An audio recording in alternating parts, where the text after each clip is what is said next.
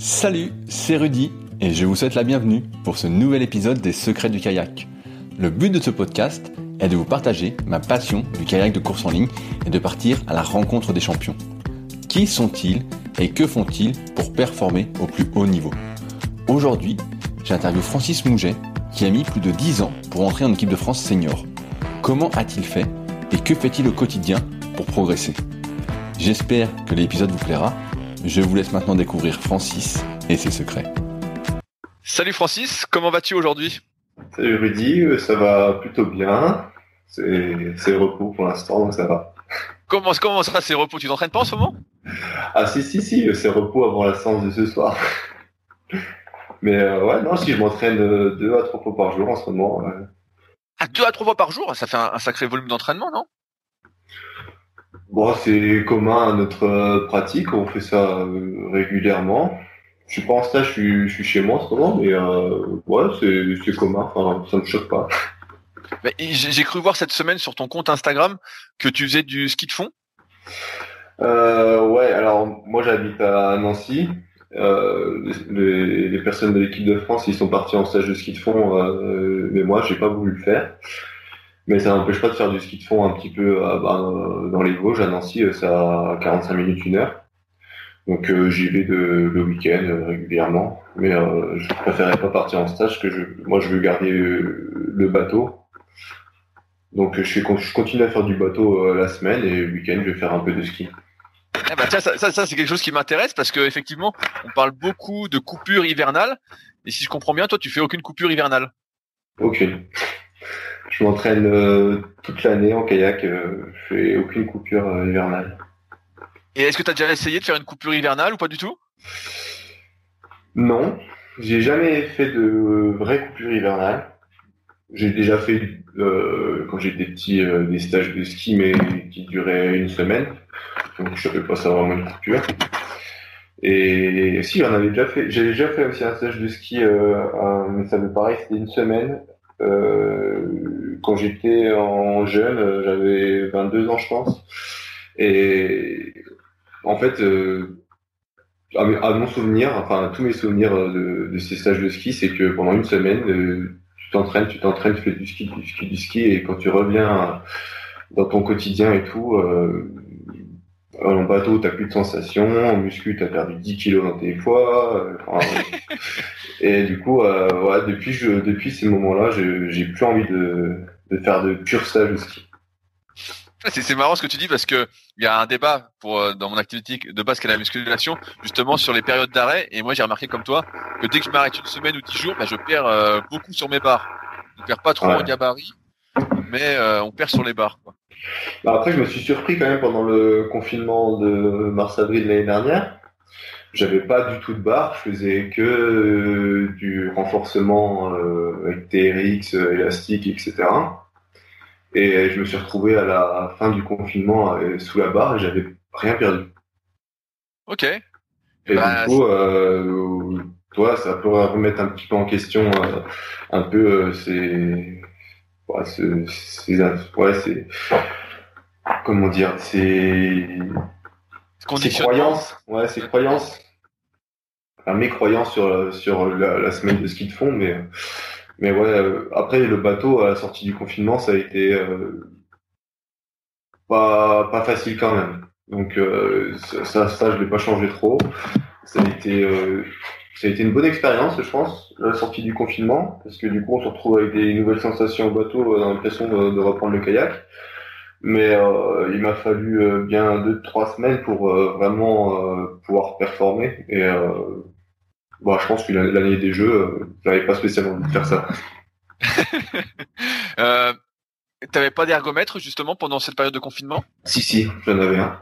Mais euh, toute la glisse du bateau, même sur ergomètre, je trouve qu'on le perd. Ouais, bah c'est vrai qu'on n'a pas dit. Toi, j'ai vu que t'avais un Dan Sprint, c'est ça?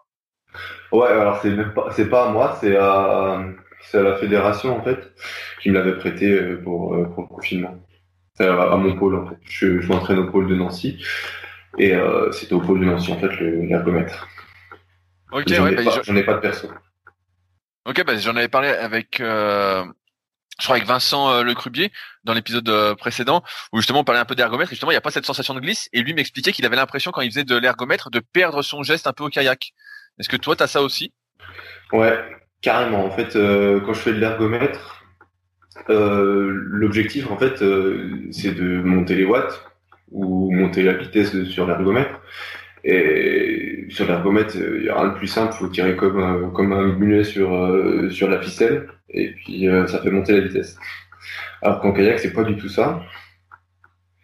Et euh, en kayak, bah, il faut, il faut, en fait, il y, a toute la notion de prise d'eau que là, on n'a pas du tout en, avec l'ergomètre, parce qu'au final, c'est qu'une ficelle à tirer, comme bah, comme une barre de muscu au final. Et euh, sauf que là, on, doit avoir, en fait, dans le kayak, il doit créer.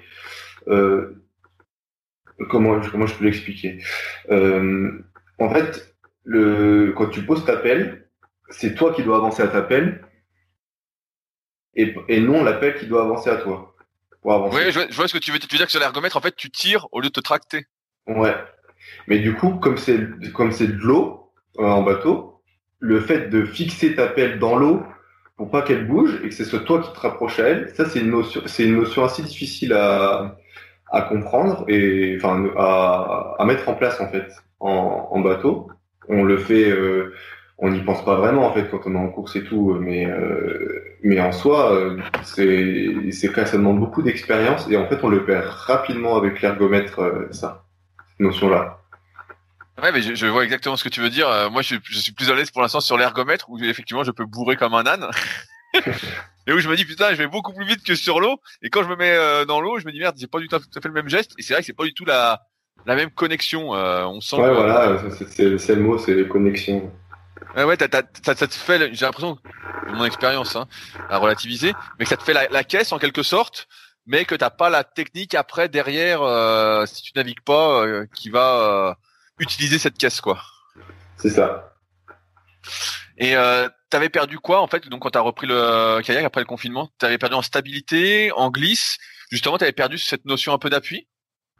Euh, j'avais perdu la stabilité. Ça a été compliqué euh, pendant les dix premières minutes, mais ni plus ni moins. Et après sur euh, après, ce que j'ai perdu, c'est la, ouais, c'est la fixation dans l'eau et la gestion aussi du bateau. Euh, parce que du coup, euh, il faut faire avancer son bateau sur l'avant. Et le problème, c'est que le bateau, il peut avancer gauche-droite, il peut avancer au bas, et il peut tomber aussi. Mais bon, ça, je t'ai dit en 10 minutes, c'était réglé. Mais euh, du coup, moi, j'avais surtout le problème, c'était la, notion au bas. En fait, quand je pagayais, j'avais l'impression que le bateau, il se soulevait mais que euh, en fait il, rebondissait dans l'eau, tu vois. Mais mais il avançait pas en avant ou quasiment pas en avant. Et ça c'est ça, c'est un peu des notions euh, techniques euh, parce que du coup faut que ta pelle elle soit elle soit orientée pour que pour que les forces elles aillent vers l'avant et pas et pas vers le haut ou vers le bas d'ailleurs. Ok, Bon, ça pour moi c'est un peu abstrait, mais je pense que les, ceux qui sont passionnés comprendront. Euh, J'en suis pas encore là. Euh, euh, je voulais revenir un peu sur euh, tes débuts en kayak parce que j'ai trouvé très très peu d'informations euh, sur toi. Et c'est aussi pour ça que je voulais faire ce, ce podcast. C'était rentré tardivement en équipe de France. Est-ce que tu peux nous parler un peu de tes débuts en, kayak? À quel âge tu as commencé? J'ai commencé à 13 ans, septembre 2003, au club de Saint-Vite, à côté de Besançon. Euh, j'ai navigué pendant, je dirais, une dizaine d'années au club, ouais, jusqu'en 2003 à peu près, je crois, euh, au club de Saint-Vite. Euh, c'est un, alors c'était, c'est un petit club sans être un petit club parce qu'on a, ont été euh, euh, dans les, enfin, on a été dans les meilleurs clubs français à l'époque et actuellement ils sont un peu un petit peu plus loin, mais ils sont, ils ont été aussi dans les meilleurs clubs français une fois que je l'avais quitté, donc c'est pas forcément lié à moi. mais ouais, c'est un bon club formateur. C'est sur une petite ville de 5000 habitants où mes parents habitent. voilà, j'avais commencé avec Hervé Maigreau, que tout le monde connaît dans le milieu à peu près, je pense. Je sais pas si toi tu le connais. De, nom, ça me parle un petit peu, mais sans que j'arrive à remettre dans un contexte. voilà. Alors lui, euh, Hervé, c'était euh, euh, l'étape des écoles de primaires de, la ville de Saint-Vite. Je sais pas si ça donne des notions, ouais, je pense. Ouais, un, peu plus. En gros, c'est c'est celui qui fait faire le, le sport euh, dans, dans, toutes les écoles primaires de, de, Saint-Vite. Euh, voilà, et donc on faisait pas mal de kayak aussi euh, l'été avec les écoles primaires. Bon après moi je faisais un autre sport avant, je faisais euh, je faisais du judo. Et puis bon en fait j'en avais un peu marre de faire du judo. Euh, Bon, en fait, pour une simple bonne raison, enfin, quand on fait le, quand on fait le bilan euh, après, c'est qu'en fait, euh, ça évoluait pas vraiment dans le club où j'étais, c'est qu'on n'avait pas beaucoup de compétition, on faisait beaucoup, on faisait des entraînements, mais ça, ouais, c'est, on, on je trouve, enfin, je, je, commençais à tourner en rond en fait dans, dans la pratique, et du coup, j'ai voulu changer. Et euh, j'avais essayé plusieurs sports, et en fait, c'était le kayak qui te restait parce que j'en avais déjà fait à l'école, il y avait une bonne ambiance au club, puis on était, il y avait trois autres, euh, trois autres copains qui étaient là et euh, ouais, euh, je voulais faire du kayak, mais à l'époque je voulais pas faire du tout de compétition. Qu'est-ce que tu faisais quand tu as débuté le kayak? C'était directement de la course en ligne? J'ai commencé directement en course en ligne, c'est un club de course en ligne, ouais. J'ai fait non, enfin j'ai jamais fait de compétition en eau vive ou, ou autre chose qu'en kayak. Et, donc là, quand tu vas au club de kayak, tu veux pas faire de compétition, en fait, tu veux juste t'amuser? À, la, base, moi, je voulais juste euh, m'amuser, et, euh, naviguer, et voilà, c'est tout. Et, est-ce que tu étais fort à tes débuts avec ton passif de judo? Tu étais habitué à tirer, alors j'imagine que tu avais cette habitude de vouloir tirer, peut-être? Euh, Non, je crois que j'étais pas fort du tout. j'ai non non, j'ai pas tout de suite percé. Je me souviens même la première année, a des stages euh, euh d'éthique minime où, où, je me faisais bien engueuler parce que je payais pas bien du tout. Euh, voilà, ça n'avait pas été forcément évident. Après, j'ai je voulais pas faire de compétition, mais on a quand même réussi à me motiver à faire euh, les championnats de France minimes à l'époque. Euh, mais j'étais dans euh, le deuxième K4 euh, de Franche-Comté, c'est-à-dire j'étais dans les entre 4 et 8e franc-comtois, mais à l'époque on était peut-être 10 quoi. Ok, ouais, donc t'étais vraiment pas très bon, mais est-ce que cette première compétition, ça t'a donné envie d'en faire plus après, de plus t'investir, de plus faire de compétition? En fait, ce qui m'intéressait la compétition, c'était l'esprit club. En fait, euh, le fait de se déplacer avec euh, ses copains, puis, rigoler. Euh, ouais, c'était plutôt ça. C'était pas vraiment le, la compétition en soi. C'était plus l'ambiance qui avait, qui régnait sur la compétition. Je, je m'informais pas du tout des adversaires. Je m'informais, enfin, des adversaires et même des, des meilleurs Français à l'époque. Euh, je regardais pas du tout j'en regardais pas du tout le haut niveau euh, sur les sur les réseaux. Enfin, il n'y avait pas trop de réseaux à l'époque, mais euh, sur euh, en vidéo des trucs comme ça, je regardais. Enfin, je m'intéressais pas du tout au, haut niveau. C'est arrivé vraiment tardivement l'envie du haut niveau. C'est arrivé, je dirais vers 17 ans. Enfin, en fait, c'est arrivé sur ma dernière année junior où je où j'ai commencé à regarder un petit peu le, le haut niveau euh, je m'entraînais avec euh, à l'époque, euh, à ce moment-là, je m'entraînais avec un avec Guillaume Holstein qui qui était en fait en fac de sport. Et en fait il faisait il faisait ses stages au kayak. Et en fait c'était j'étais un peu son sujet pour de son de c'était pas vraiment son mémoire c'était plutôt un rapport de stage ou je sais pas quoi. Et du coup on il m'avait bien motivé sur la compétition et tout. Puis on avait essayé de rentrer en en équipe de France. En fait, il m'a réussi à, à, me motiver là-dessus. Et euh, donc on avait essayé. Puis bah, j'avais été, euh, j'avais fait septième, septième. J'en avais pris six en équipe de France junior. Ah ouais, t'étais pas loin alors. Ouais, j'étais pas loin. Après, euh, quand on regarde a posteriori, je m'entraînais pas du tout pas assez du tout. J'allais dire, justement, c'était quoi ton entraînement euh, de 13 à 17 ans? Parce que tous ceux que j'ai interviewés auparavant ont commencé euh, plus jeunes que toi et faisaient deux entraînements par semaine. Est-ce que toi, euh, c'était toujours deux entraînements par semaine ou c'est monté progressivement le rythme jusqu'à cette période de 17 ans où tu tentes l'équipe de France? Je pense que c'est monté, j'étais à deux entraînements par semaine, le mercredi et le samedi. c'est monté un petit peu à l'année des 17 ans, en fait, pour entrer en équipe de France, où je suis monté à 4, ou 4, 5, mais en fait, je montrais toujours le mercredi, je m'entraînais toujours le samedi.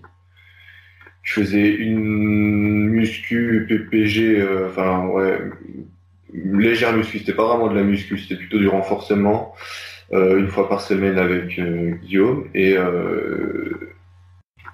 et j'allais une fois nager aussi, par semaine. Ok, et avec ça, donc étais au port de l'équipe de France alors? Ouais. Bah, avec c'est quand même, c'est quand même, moi, ça me paraît assez euh, exceptionnel, non?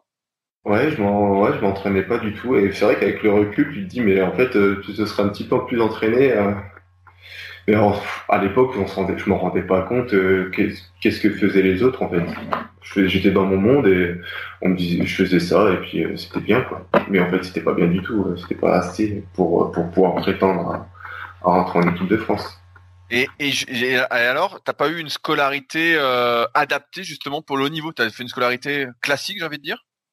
Non. Alors, euh, bah, justement, pour l'année des 17 ans, j'avais quand même tenté euh, les tests pour, pour entrer au pôle France, au pôle espoir, pardon, à Nancy, d'ailleurs. sauf qu'à j'avais j'avais fait les tests j'avais en fait on faisait des tests euh, qui sont toujours les mêmes à l'heure actuelle. C'était sur les tractions, euh, pompes, euh, entretien, etc., course à pied. Et ah, d'ailleurs, à l'époque, je faisais deux tractions. Ah, tu faisais que deux tractions à 17 ans? Ouais. Putain, ouais, ça, ça contraste avec maintenant, alors, où t'es ouais, vachement balèze. C'est un peu le contraste. Et euh, voilà, j'avais fait les tests et j'avais fait les minima pour, pour pouvoir rentrer au pôle espoir. Mais il y avait trop de monde qui avait fait les minima et trop de monde qui me le demandait. Et du coup, ils s'étaient basés sur euh, les résultats des championnats de France de fond de l'année d'avant, enfin de l'année d'avant de, de cette année-là, l'année des 16 ans, pour la rentrée 2010, pour la rentrée des 17 ans. Et, euh, et là, à ce stade-là, à ce championnat de France, j'étais tombé à l'eau. Ah merde Et du coup, ils m'ont pas pris en pôle, en pôle espoir pour ça. Et euh, du coup, bah, pas rentrer en donc du coup pas d'habitude aménagée. Et, euh, et après, il y avait un, une sport étude de kayak euh, dans à Besançon, mais ça c'était mes parents qui voulaient pas. Parce que c'était un autre lycée et que Enfin, en fait, ce, lycée-là, à l'époque, avait pas forcément de très très bons résultats et ils voulaient pas, ils voulaient pas que j'aille là-bas simplement. Et euh, je, reviens là-dessus. Donc, tu rentres pas en sport-études, donc tu passes ton bac classiquement. Et comment ça se passe après, progressivement? Est-ce que tu te mets plus au kayak justement à ce moment-là quand tu te rends compte que tu t'entraînes pas suffisamment? Euh, Ou en fait tu continues as une scolarité un peu classique et tu restes à tes quatre entraînements de kayak? Alors, euh, ouais, après c'est compliqué. Hein On a pour une heure. Je, suis, je suis accroché, vas-y. Alors après, à 18 Enfin, quand j'ai eu mon bac, mon, mon objectif c'était de rentrer en école de kiné. Et la seule manière euh, recevable à l'époque, c'était, enfin à l'époque, enfin selon moi, c'était de rentrer en, par la, fac de médecine. Et euh, du coup, euh, c'était, pour moi le kayak c'était fini parce que il fallait que je rentre par la médecine et c'est tout. Et du coup, je fais une année blanche où je fais que mes cours de médecine et je fais je m'entraîne une fois par semaine. Une fois par semaine, donc tu passes de pratiquement six séances où tu faisais quatre kayaks, une muscu, une natation en gros, à euh, une seule séance de sport par semaine. C'est ça, une séance de sport où je faisais que que du ouais je faisais une sortie kayak. C'était même pas une séance euh, d'entraînement proprement dite. C'était c'était une sortie pour m'aérer en fait. Ouais. ok. Et est-ce que cette année de médecine a été euh, probante? Cette année de médecine a été un, échec ok, okay, donc merde. Euh, du coup, j'avais quand même fait les chemins de France de fond à l'époque où j'ai fait mon pire résultat. Je suis pas très bon en fond, hein, mais là, à, cette époque-là, avec ma, séance par semaine, j'avais fait 70e ou un truc comme ça. Enfin, c'était pas, pas fameux. Et euh, du coup, les partiels, par contre, étaient en mai de médecine. Et du coup, de mai à juillet, qui était je de France de vitesse, là, j'ai commencé à m'entraîner deux fois par jour. Ok, alors donc là, t'as d'un coup, quoi. D'un coup, t'es passé euh, multiplié. Ouais. Et, euh, et par contre, là, j'avais rencontré un entraîneur à l'époque, euh, Freddy Mismetti, qui s'intéressait un petit peu à ce que je faisais, etc. Et euh, il m'a, en fait, il m'avait un petit peu expliqué comment comment je pouvais m'entraîner, comment, comment ça comment ça se passait. Parce qu'en fait, jusqu'à là, euh, mes cinq séances par semaine, euh, euh je l'avais encore pas réalisé, hein, que que je m'étais pas entraîné assez en junior pour pouvoir prétendre à l'équipe de France c'est à, à, ce moment-là, c'est quand j'ai vu Freddy qui, m'a expliqué un peu comment les, mecs s'entraînaient, que je me suis, dit ah ouais, faut peut-être faire deux séances et tout. Donc j'ai voulu faire deux séances pour voir à peu près ce que ça donnait. Et puis, euh, voilà. Et au chemin de France, euh, j'ai fait, euh, j'ai fait, j'ai fait, je crois que j'ai fait sixième de la finale B, donc ça veut dire quinzième français à vérifier, hein. je suis peut-être 6 ou 7 je ne sais plus trop. Et par contre, j'étais premier euh, euh, senior 1. C'est-à-dire que les, les, six autres euh, qui m'avaient battu euh, l'année d'avant, ils étaient plus là. Quoi. Et, je me suis dit, bah, quand même, en deux mois. et puis, et puis voilà. Et du coup, avec Freddy, là, à ce moment-là, il m'a dit, tu l'année prochaine, je t'entraîne. Et on essaie de tenter rentrer, rentrer en équipe de France moins de 23 ans. J'étais un petit peu réticent au départ parce que je voulais toujours médecine.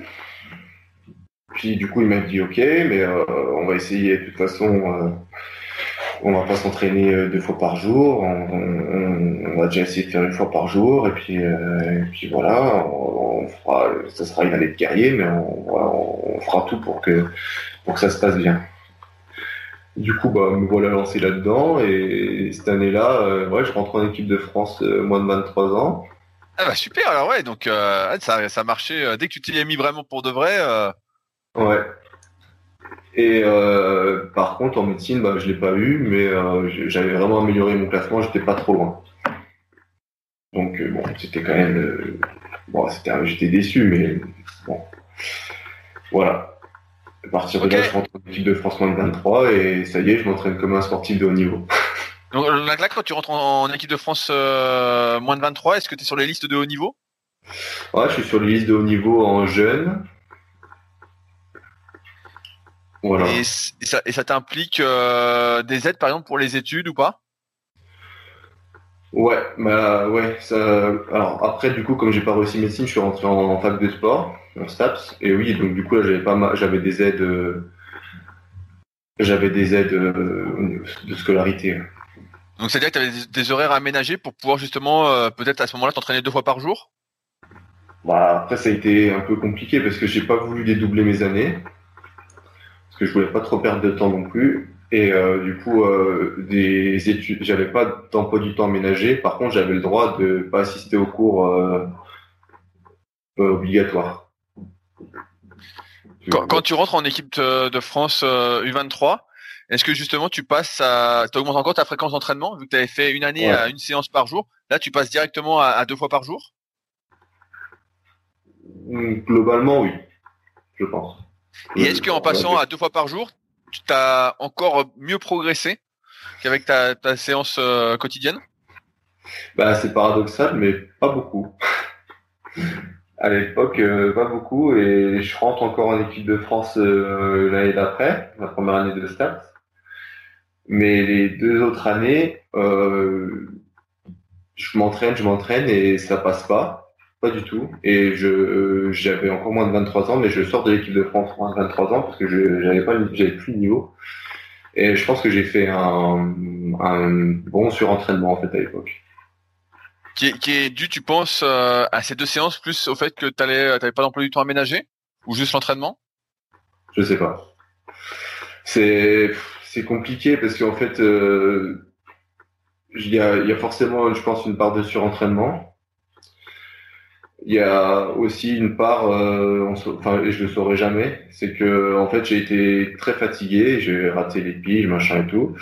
Je me suis reposé pendant bien deux mois. Et où à la fin des deux mois, j'étais toujours autant fatigué, ça remontait pas ma, ma perf. Et à ce moment-là, je suis allé voir le médecin pour faire, et il m'a fait une prise de sang sur euh, sur la mononucléose.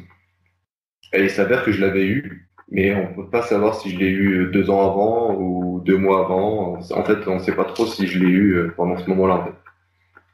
Ok, ouais, donc c'est peut-être ça qui t'a crevé aussi. Euh... Peut-être ça, mais voilà. Aujourd'hui, je, je peux pas le justifier, je peux pas le dire en fait. Je sais juste que voilà, j'étais crevé et j'étais fatigué comme. Euh, dans, dans, tous les cas, je pense que si c'était pas euh, si, si c'était pas de la mononucléose, c'était du surentraînement. Ok. Et, et là, comment ça se passe psychologiquement dans ta tête? Parce que tu es équipe de France, tu entraînes deux fois par jour, donc tu es un peu, euh, je vais pas dire que tu mises tout là-dessus, mais euh, j'imagine qu'à ce moment-là, tu as quand même des ambitions euh, sportives et d'un coup, ça s'écroule un petit peu, non? Ouais.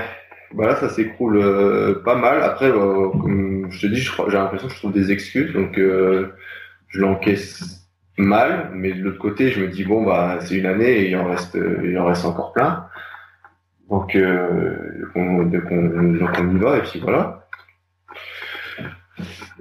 Donc et là, je me pose pas trop de questions. de France, tu te, tu continues à t'entraîner deux fois par jour, à dire je vais revenir en équipe de France, à avoir des ambitions? Ouais, en plus c'est au moment, c'est à ce moment-là où j'intègre l'école de kiné de Nancy. Du coup, euh, je me retrouve, euh, je me retrouve dans un nouvel endroit, dans un pôle avec des nouveaux coachs et tout. Donc ouais, j'ai toujours des, j'avais toujours des ambitions euh, de, de haut niveau et, et ouais. Bon ouais. Quand, quand, tu rentres au pôle de Nancy, que tu changes d'entraîneur, est-ce que la, les méthodes d'entraînement ont beaucoup changé par rapport à ton ancien entraîneur? Euh, Ouais, beaucoup. Ça a beaucoup changé.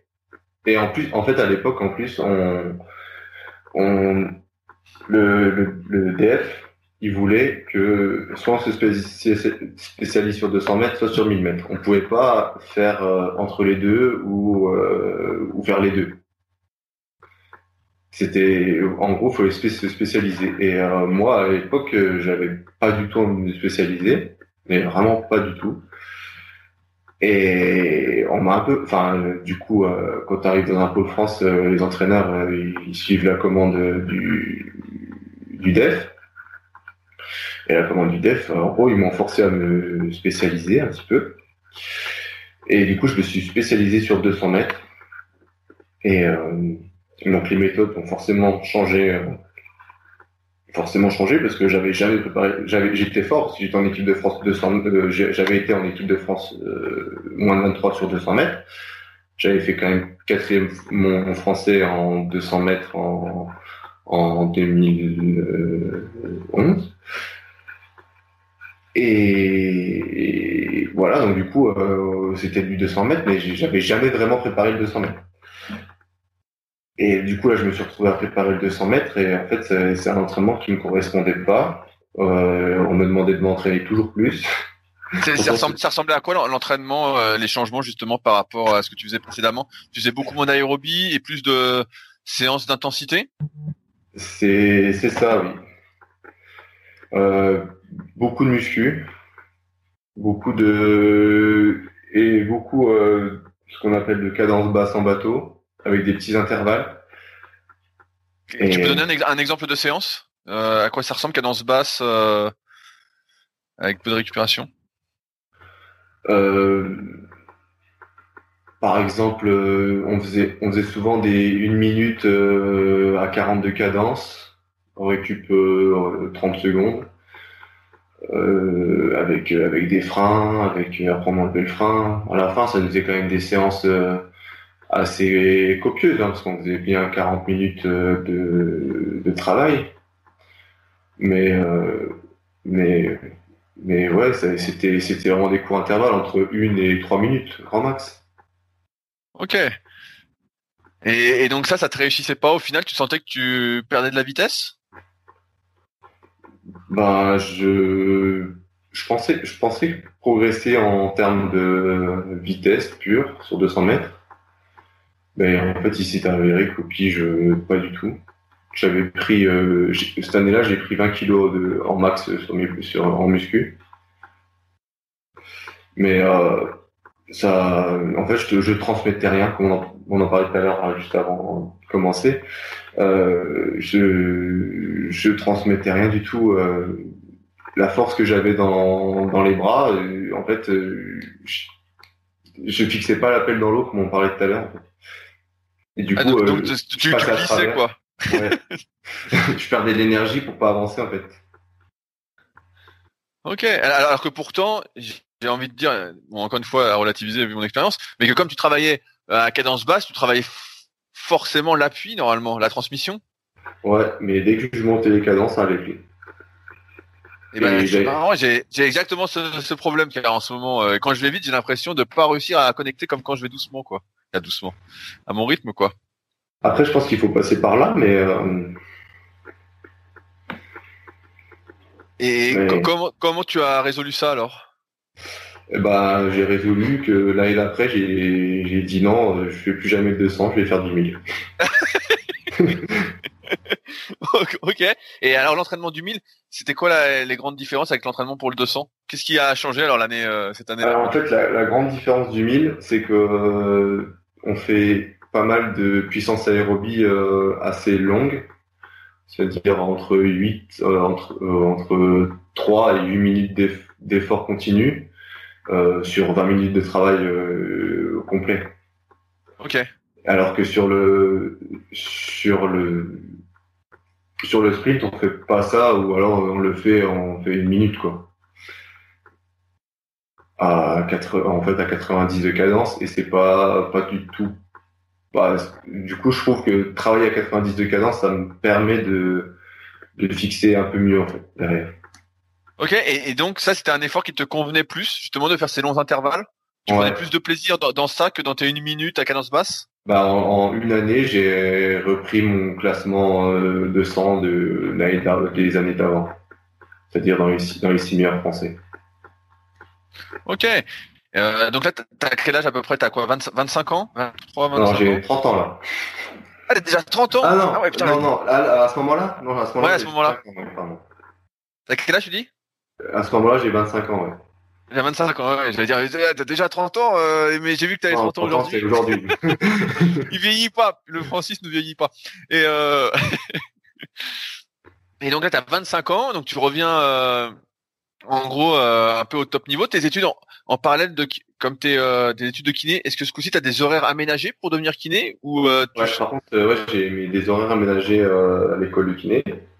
J'ai fait mes études en 5 ans au lieu de 3 ans à l'époque. Maintenant c'est 4 ans, mais à l'époque c'était 3 ans. Donc j'ai fait 5 ans au lieu de 3 ans. Ok. Et donc là, bah, donc t'as 25 ans, tu reviens un peu aux portes entre guillemets d'équipe de France. Euh, J'imagine que ça doit être quand même très très dur psychologiquement d'être à chaque fois aux portes parce que j'ai l'impression en t'écoutant que ouais. tu es aux portes de, de l'équipe de France ou tu es aux portes de l'équipe de France.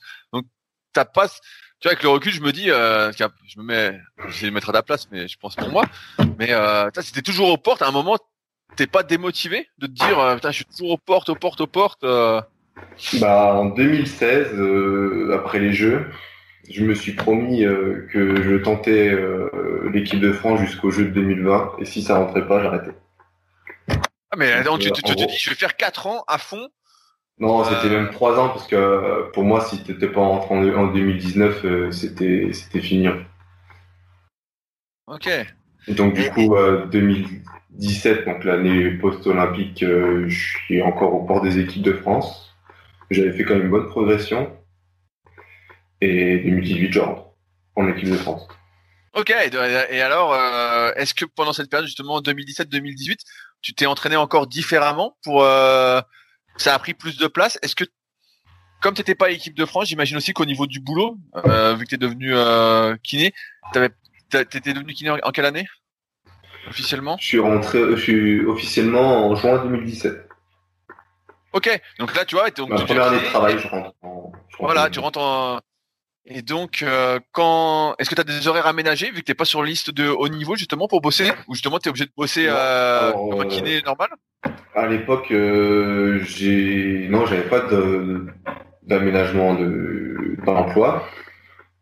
Par contre, j'ai choisi mon employeur un peu par rapport à ça à l'époque. C'était donc je travaillais au, je voulais faire du salariat et pas du libéral parce que le libéral ça allait être compliqué bah, il faut quand même beaucoup d'heures, les kinés libéraux. Et ça va être compliqué d'allier euh, ça avec les, les heures, euh, euh, enfin d'allier le haut niveau avec les heures d'un kiné libéral. Du coup, j'ai voulu faire du salariat pour faire que 35 heures. Du coup, j'ai cherché et puis au final, c'est le CHR de Nancy qui qui m'a proposé le meilleur poste. Et quand je dis meilleur poste, c'est euh, meilleur poste en termes de salaire, mais aussi en termes de, de, de promesses sur euh, si tu rentres en équipe, on peut faire euh, des choses, voilà. On peut faire des choses un peu, enfin, parler de congés sans sol, des trucs comme ça, parce que dans mes entretiens d'embauche, en fait, je, parlais de si je rentre en équipe, on fait quoi? Bah, si tu rentres en... et la plupart des employeurs, ils me disaient, on fera des congés sans sol. Ouais, alors, il y a des employeurs qui disaient il y a des employeurs qui me disaient euh, carrément, euh, ben en fait euh, non, en fait c'est pas possible. tu rentres en équipe, ben, je sais pas comment on fera, mais nous pour l'instant on veut pas en parler. Donc voilà, alors que le, le CHU, bah, ils avaient tout de suite dit, bah ouais, ça nous intéresse et tout, et, et bon, on verra à, ce moment-là, mais mais il y aura des vacances, après il peut y avoir aussi des congés sans stock, et puis après il y aura peut-être aussi un geste de notre part. Donc j'ai dit bon bah allez banco, on va, on va au CHU et, et voilà. Et, et alors donc en 2018 quand tu rentres euh, équipe de France, est-ce que euh, j'ai envie de dire comment tu le vis? Est-ce que c'est une sorte euh, un peu de reconnaissance de toutes ces années de travail ou euh... parce que 2018 et pas encore et on va revenir un petit peu après là-dessus. Il n'y a pas encore de promesse d'être qualifié au jeu, tu vois? Il y a t'es juste équipe de France. Ouais, je suis juste équipe de France et encore en plus c'est que alors il n'y avait pas de promesse. Euh, J'étais rentré en équipe de France, mais j'ai entendu plein de rumeurs avant ma, la, la, la sélection, la réelle sélection. Euh, avant que JP euh, Crochet il m'appelle pour me dire pour me dire qu'est-ce que j'allais faire.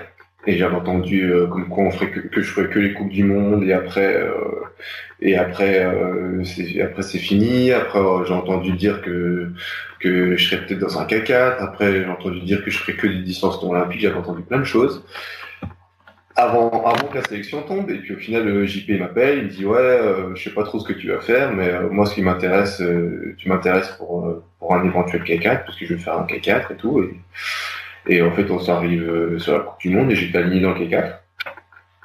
Et euh, alors, euh, et là, bah, j'étais comme un fou parce qu'au final, c'est ce que c'est le K4, c'est le K4 qui le bateau qui m'intéresse le plus.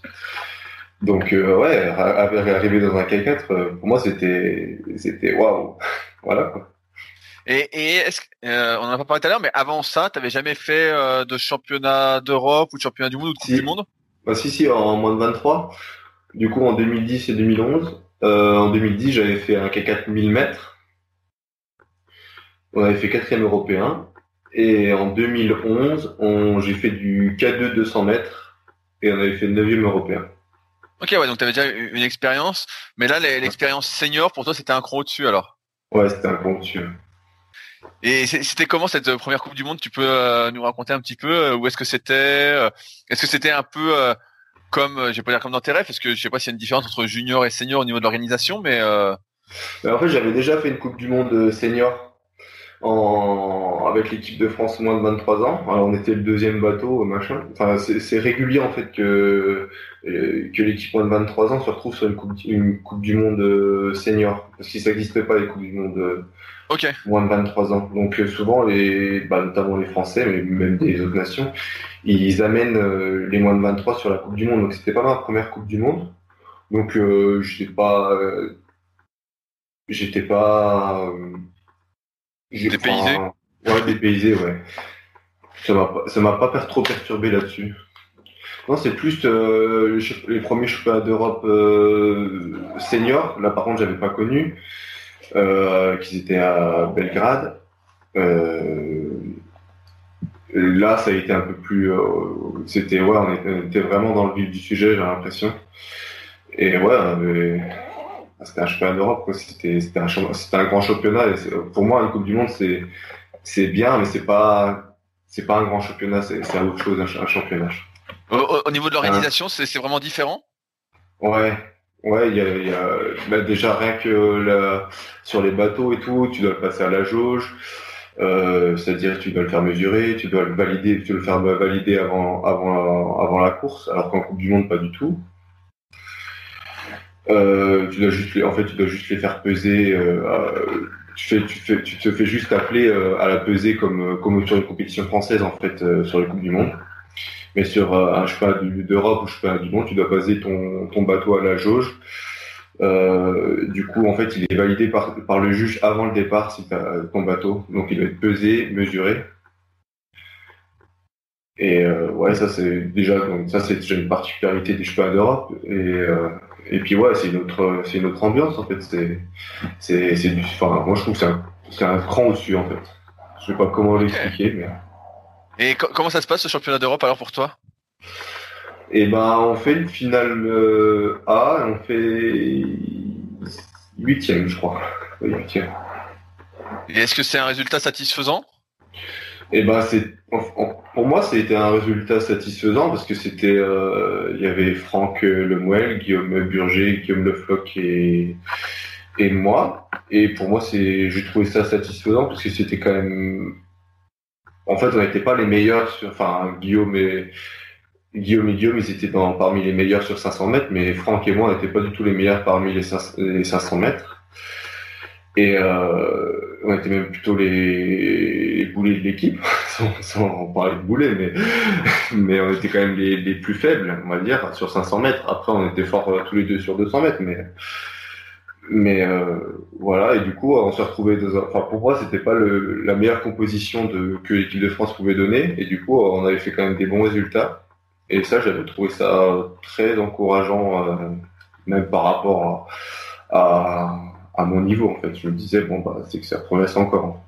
Co- co- Comment se passe l'intégration en équipe de France quand tu arrives à presque euh, 30 ans en équipe de France? Euh, par rapport à ceux peut-être qui étaient déjà là avant et de qui tu prends la place C'est peut-être un peu bizarre, non? Euh, je sais pas trop comment répondre à cette question. Mais j'ai trouvé ça en fait facile.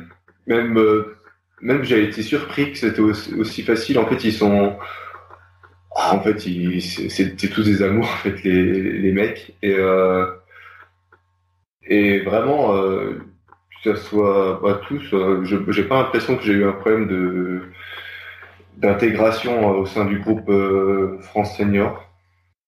quand, quand tu intègres euh, donc l'équipe de France, là tu fais championnat d'Europe, euh, est-ce que ta place après est garantie entre guillemets en K4 pour l'année d'après ou pour la saison? Non, pas du tout. Et c'était même pas garanti pour, euh, pour les championnats du monde, parce que du coup, en fait, au championnat du monde, il m'a sorti du K4 euh, JP. Et Ok. je sais pas. il voulait faire rentrer Étienne Hubert dans le bateau. Et voilà, il faut en sortir un. Et puis, ben, ça se posait la question entre forcément les deux plus faibles, que ce soit Franck ou moi. Et bon, il a fait le choix euh, de moi. J'ai pas trop, encore aujourd'hui, je sais pas trop pourquoi, mais euh, soit. euh, toute façon, euh, il fallait en sortir un. En gros, c'est ce qu'il m'a dit. en gros, de toute façon, il fallait en sortir un. Donc euh, voilà. En gros, après, euh, les règles de sélection à l'époque, c'était surtout sur le 200 mètres. Et c'est vrai que Franck avait fait deuxième et moi troisième. Donc voilà. Mais après sur 500 mètres, j'étais meilleur que j'étais meilleur que Franck. Mais les règles de sélection étaient plus sur le 200 mètres à l'époque. Ouais, j'ai l'impression, que- pour avoir parlé euh, notamment avec euh, Léa qui m'a bien expliqué les, les règles de sélection, elles m'ont l'air très difficiles ces règles de sélection. Euh, tu vois que là, quand tu me dis, bah, t'es en équipe de France, euh, t'es sélectionné dans, t'es dans le K4, et puis d'un coup tu te fais sortir du K4 alors que ça s'est plutôt bien passé, et euh, tu sais pas trop pourquoi. Est-ce que après, au, au moins tu restes euh, dans le collectif équipe de France, Ouais, alors, de je- K4 Je suis resté dans le collectif euh, équipe de France et j'ai fait faire j'ai j'ai fait du K2 500 mètres et du K2 200 mètres. Voilà. Et, comment, ça comment, ça s'est passé? et ben, En queue de 500 mètres avec Cyril, on a fait quatrième mondial. Bah c'est super alors, super non? Et ouais, c'était, ouais, c'était, je pense que c'est mon meilleur souvenir aujourd'hui de, kayak.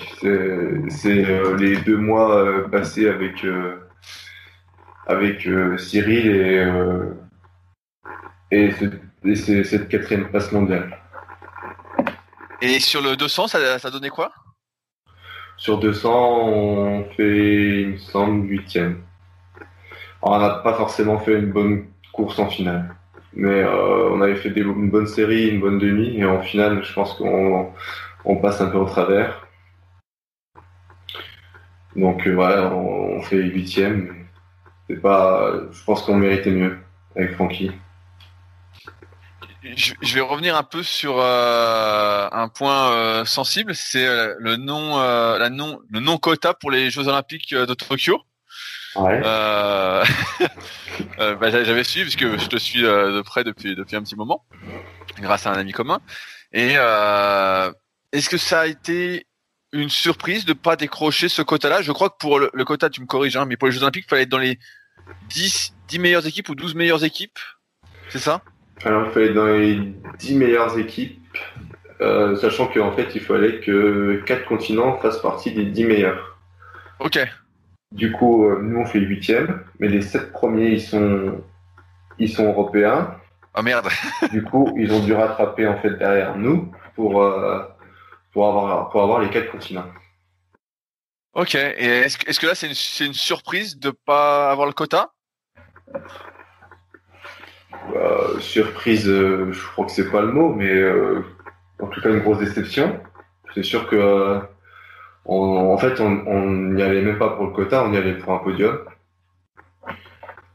Et c'est vrai que ça a été, ouais, on peut peut-être dire parler de surprise, mais c'est surtout que ça a été euh, un choc euh, de même pas avoir le quota, alors que euh, on y allait pour, pour le podium. voilà, on n'est pas loin, on n'est pas loin du podium, on est à un dixième de la troisième place. Ah ouais, donc ça, c'était une course hyper serrée en fait. Ah ouais ouais. Ah ouais, ah bah je vais aller regarder cette course, je, je l'ai pas vue, mais ah ouais, en fait, ça s'est joué dans un mouchoir de poche. Ouais, c'est tous les bateaux ils arrivent tous en même temps, même le 9 il arrive en même temps que nous. Euh. on arrive tous en même temps, à part euh, les, les Allemands qui gagnent avec les, les Espagnols qui sont un petit peu plus devant. Après derrière pour la troisième place c'est très très très très serré. Euh, ouais donc j'allais dire vous avez même pas fait une mauvaise course, vous avez fait une, bonne course finalement, c'est que ça s'est joué à, rien quoi.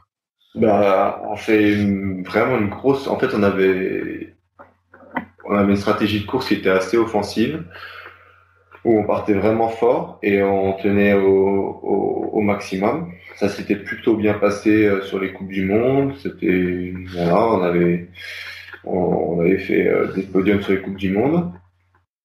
Euh, sur les sur les Jeux européens, on avait fait pas forcément la aussi, mais c'était il y avait des conditions climatiques un petit peu en fait, il y avait du vent de travers, du coup, euh, en fonction du couloir où tu étais, c'était, t'avais pas les mêmes conditions climatiques. Et nous, on n'était pas forcément dans le bon couloir, donc on avait mis un peu ce résultat sur les conditions climatiques. On s'était pas trop remis en question, du coup, par rapport à ça. Et, au championnat du monde, bah, c'est vrai qu'on fait euh, huitième, et euh, du coup, on s'est dit, euh, bah là, on s'est dit, bah là, on n'a pas fait le bilan des Jeux européens correctement, euh, on n'a on a rien fait en fait, on l'avait pas vu venir. C'est une surprise, je sais pas, peut-être pas, mais on l'avait pas vu venir en tout cas. Et et ouais, ouais, c'est ça a été, ouais, ça a été un choc, ça a été un choc pour pour les quatre. Euh, voilà, on n'y allait pas pour le quota, comme je te dis, on y allait pour le podium. Et en fait, on se retrouve huitième, même pas de quota. Tu fais waouh. Et est-ce qu'à ce moment, tu remets euh, la poursuite de ta carrière en cause, sachant qu'il y a encore une possibilité d'être qualifié? Euh, sur pour les Jeux de 2020 Ouais. je remettais en cause. bah tout de suite, euh, j'ai dit bon bah là, le K4 c'est fini et euh, il faut trouver une autre solution pour euh, pour aller au jeu. Et là, la solution aujourd'hui, c'est c'est le 15 000. Enfin, à mon sens, pour moi, c'est le 15 000. Euh, parce qu'il y a un possi une possibilité de rattrapage en K1000. 000. Parce que, parce que pour l'instant, il n'y a pas de K1000 qui est qualifié. Ouais, il n'y a pas de K1000 euh, français qualifié. Et comment ça se passe les sélections pour le K1000 Est-ce qu'il faut euh, gagner les championnats de France et être sélectionné? Il faut gagner les sélections équipe de France euh, et être sélectionné. Ok. Qui sont en, avril ou mai. Ok, et euh, ok, donc là, euh, tu t'entraînes euh, à fond pendant euh, trois, au moment on est en janvier au moment où c'est ce podcast-là, donc pendant trois quatre mois pour gagner les sélections sur le 1000. C'est ça. Sachant qu'il y a du client, parce que notamment bah, Guillaume Burger, qui, a la même optique que moi. Voilà. Ok, et quand, tu faisais le, le K4 500, est-ce que tu t'entraînais comme pour le 1000 mètres ou ton entraînement justement il avait rechangé pour être plus basé sur du sprint? C'était un peu entre les deux. En fait, j'ai gardé un. En fait, quand je faisais les deux ans où j'étais ou enfin de 2017 et 2018, ces deux, ces deux, ces deux ans-là, j'ai complètement fait un plan différent. Je me faisais mon propre plan. Euh, je regardais pas du tout ce que faisait euh, la fédération et etc. Et du coup, je faisais, en final, quand tu regardes à peu près ce qu'il faisait, je faisais un peu un mix entre les deux. C'est-à-dire, je faisais quand même pas mal de muscu euh, euh, puissants, qui pourrait s'apparenter un peu aux 200 mètres. Par contre, en bateau, je faisais plutôt quand même un plan 1000 mètres. Un 1000 mètres un petit peu allégé, mais 1000 mètres quand même. C'est original ça justement de pas avoir de d'entraîneur de, kayak euh, pendant deux ans et de faire ses propres plans, non? Ouais, après, euh, je suis un passionné de préparation physique. J'ai déjà fait un début de préparation physique. J'avais été en STAPS avant. Euh, voilà. Ouais, non, je, te dis ça parce que tu es le premier à, me dire qu'il euh, n'a pas eu d'entraîneur pendant un moment. Et c'est vrai que bah moi, pareil dans, dans ma branche, je m'entraîne selon mes propres plans du moins en muscu. Et c'est vrai que mais j'ai aussi ce truc en tête de me dire qu'on est rarement objectif pour soi-même. Non, on est rarement objectif. Mais après, enfin, c'est pas vraiment. Je trouve que c'est pas forcément en termes d'objectivité, c'est juste euh, quand on est fatigué, on a tendance à vouloir euh, alléger la séance parce qu'on est fatigué et qu'il y a des fois, ben, faut se rentrer dans l'art quand même. Et, euh, et c'est là que c'est là que ça devient compliqué quand tu t'entraînes tout seul que tu as envie d'alléger et en même temps bah, il faut y aller quoi c'est pas parce que tu es fatigué qu'il faut s'écouter tout le temps et euh, et ouais ça a été peut-être ça qui a été le plus compliqué euh, à gérer. Quand, tu fais ton propre plan tu t'entraînes donc tout seul? T'as pas de partenaire d'entraînement tu es tout seul sur l'eau? Euh, ça dépend, mais euh, en deux, bah, du coup en 2017-2018, comme je travaillais à temps plein, je m'entraînais le soir à, après 17h30 quand je rentrais. Et euh, je, faisais, je faisais 17h30 20h30 euh, 3 heures d'entraînement alors ouais je faisais par euh, jour mais 3 heures d'entraînement 3 heures dans le bateau? Non je faisais je faisais une heure et demie une heure une heure et demie de muscu et une heure de bateau avec une ok j'allais dire 3 heures dans le bateau tu dois avoir mal au cul Non, je globalement, je fais rarement plus, enfin, je faisais rarement plus d'une heure en bateau. Enfin, je faisais rarement plus d'une heure et quart en bateau, on va dire. Ok. Et euh, ouais, du coup, mais j'avais, euh, du coup, l'été, j'avais des parties d'entraînement parce que euh, il faisait jour et tout. Enfin, l'été, euh, ouais, l'été, sur les heures euh, d'été. Et j'avais Edgar et j'avais Gaëtan. Je sais pas si tu vois qui c'est. Je pas, spécialement, mais euh... voilà. Ben, en fait, euh, Gaëtan c'est le coéquipier Etienne Hubert euh, de Clem. Et Edgar c'est un athlète euh, arménien qui a déjà couru pour l'Arménie en 2015, je crois, sur 200 mètres. Et voilà. Et, ça, ça, t'aidait justement d'avoir des partenaires d'entraînement euh, à ce moment-là, de pas faire tes séances toujours tout seul? Bah, en fait, ce qui est, ce qui est bien d'avoir, alors ils avançaient un peu moins vite que moi, mais ce qui est bien d'avoir des parties d'entraînement, c'est que quand tu leur annonces la séance, en fait, tu es obligé de t'y tenir parce qu'en fait, euh, en fait, ils s'attendent à faire cette séance. Même si tu es fatigué, en fait, bah, tu dois te tenir à la séance parce que parce qu'en fait, t'es pas tout seul à la faire. Et ça, et ça là-dessus, euh, c'est surtout là-dessus que en fait, ils m'ont beaucoup aidé. C'est que quand j'arrivais, je leur disais, on fait, je sais pas, on fait 10 km à fond. Enfin, je dis un exemple, mais je le faisais jamais. et ben, ben c'était 10 km à fond parce que je l'avais annoncé et ils, étaient venus pour faire 10 km à fond. Ok, ouais, bah. et, là-dessus, et là-dessus, même si c'était moi qui faisais la prépa physique, ben, au final, il m'aidait quand même pas mal. C'est que je lâchais pas en fait ce que j'avais, ce que j'avais écrit. C'est ce que, ce que j'allais déjà te dire, euh, parce que euh, pareil, tous ceux que j'ai interviewés euh, avant toi avaient tous un prépa, ont tous un préparateur physique. Donc euh, pour beaucoup c'est euh, le même. Ceux qui sont à Toulouse, euh, il y en a d'autres, c'est différent. Bah à Nancy, je connais un peu Nico qui est au, pôle de Nancy. Mmh. et toi, donc tu faisais ta prépa en muscu aussi tout seul, j'imagine? Ouais, bah je faisais tout seul, ouais. Et, et bah justement, je voulais parler un peu de muscu parce que pendant longtemps, j'ai organisé des tournois un peu en ligne et des fois, j'ai cru que tu allais participer. Euh... J'ai cru que j'allais participer. Voilà, bah moi aussi j'ai cru. Euh, je me suis dit, ah, j'allais avoir un adversaire euh, très fort. Et euh, justement, j'ai toujours été hyper impressionné de tes performances en tirage. Je me souviens d'une fois où tu avais fait 4 séries de 8 à 130 kilos au tirage planche. Oui. Et euh, bah, ça me paraît euh, hyper fort, non Comparativement aux autres kayakistes? Et déjà, même pour un pratiquant de muscu, ça c'est une perf assez énorme, non? Bah, je suis plutôt bon en tirage. Après, euh, Maxime Beaumont est aussi fort que moi, ou voire plus fort. Enfin, en tout cas, ce qu'il m'a montré euh, il y a un mois à Séville, j'ai l'impression qu'il est plus fort. Hum, sur, euh, ouais, c'est quand tu regardes sur sur l'ensemble des kayakistes internationaux, ils sont tous plus très balèzes quand même sur le tirage. Après si j'ai fait 8 reps à 130. Ouais, ouais, mais j'ai retrouvé la vidéo sur ton Instagram. en fait, euh, ouais, faut voir euh, comment je suis calé, parce que moi je mets les jambes. Et euh, faut voir aussi euh, la, la, rapidité des reps.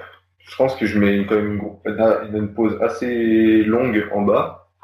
Donc et la, la pause elle est quand même, bah, c'est une vraie pause parce qu'au final euh, bah, la, la, barre elle touche le sol, donc euh, c'est quand même une vraie pause. Enfin, il faudrait revoir la vidéo, mais oui, oui, mais tu, tu faisais, tu faisais les, les, reps un peu à la claque, comme on dit. Ouais. Mais euh, j'étais impressionné parce que ça montait bien et c'était la première fois que je voyais euh, quelqu'un d'aussi fort au tirage.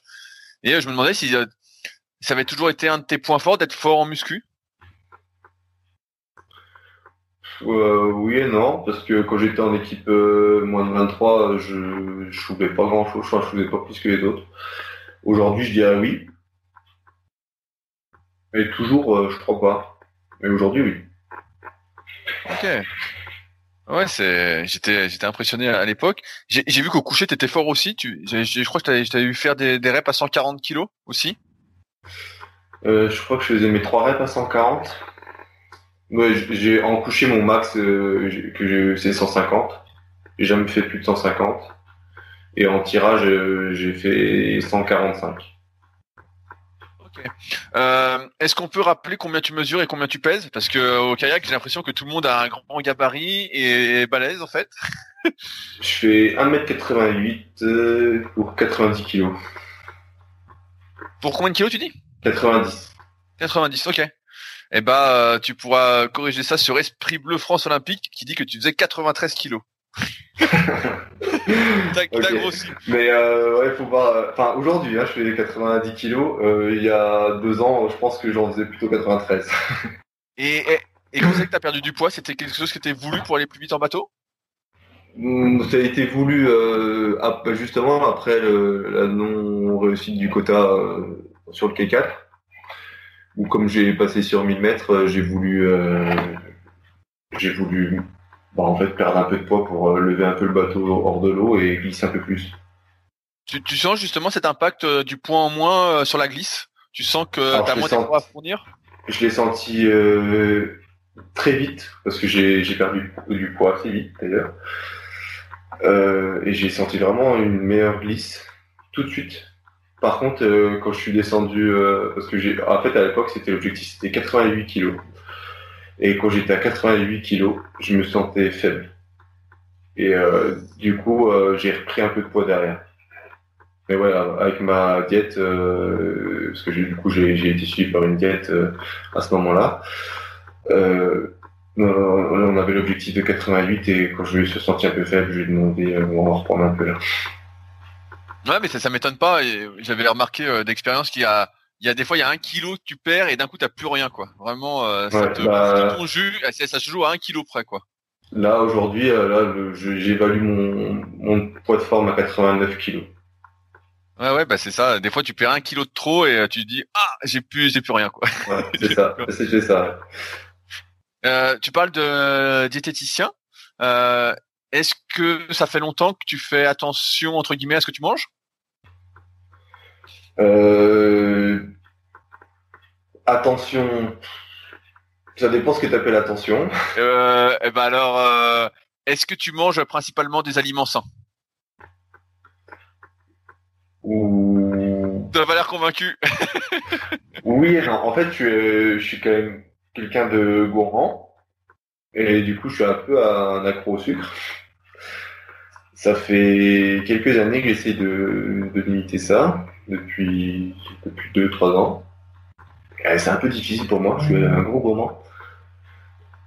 Et euh, mais euh, mais ouais, je- j'essaie de. En tout cas, par contre, j'essaie de manger sainement, c'est-à-dire, euh, je vais.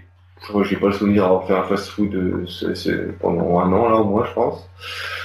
Euh, je j'essaie de faire du fait maison, même euh, même les gâteaux et tout ce qui est gourmandise, j'essaie de faire du fait maison. Ok, donc donc tu, tu fais des gâteaux alors, tu cuisines des gâteaux? Ouais, je- j'aime plutôt bien cuisiner. ouais. Ok, original.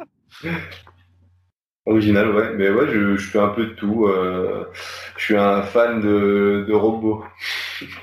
de robots euh, pour cuisiner, j'ai tout. J'ai j'ai Thermomix, j'ai Cookéo, j'ai j'ai tout ce que tu veux chez moi. Ok. Et euh, est-ce que quand tu as fait appel à un diététicien, justement, ta diète est devenue euh, plus stricte au moment de ta perte de poids? En fait, elle est devenue. Alors, euh, ma diététicienne, elle a une application. Et en fait, je devais lui, je devais lui envoyer euh, mes repas euh, en photo euh, à chaque repas, en fait. Et sur l'application. Et en fait, rien que de envoyer la photo, et ben, tu, tu fais attention à ce que tu vas lui envoyer. Et du coup, euh, ouais, rien que ça, en fait, tu fais attention. Ok. J'ai j'ai vu aussi que tu étais euh, sponsorisé par une marque de compléments alimentaires? Ouais. Alors ouais, Vital Plus, c'est une marque, euh,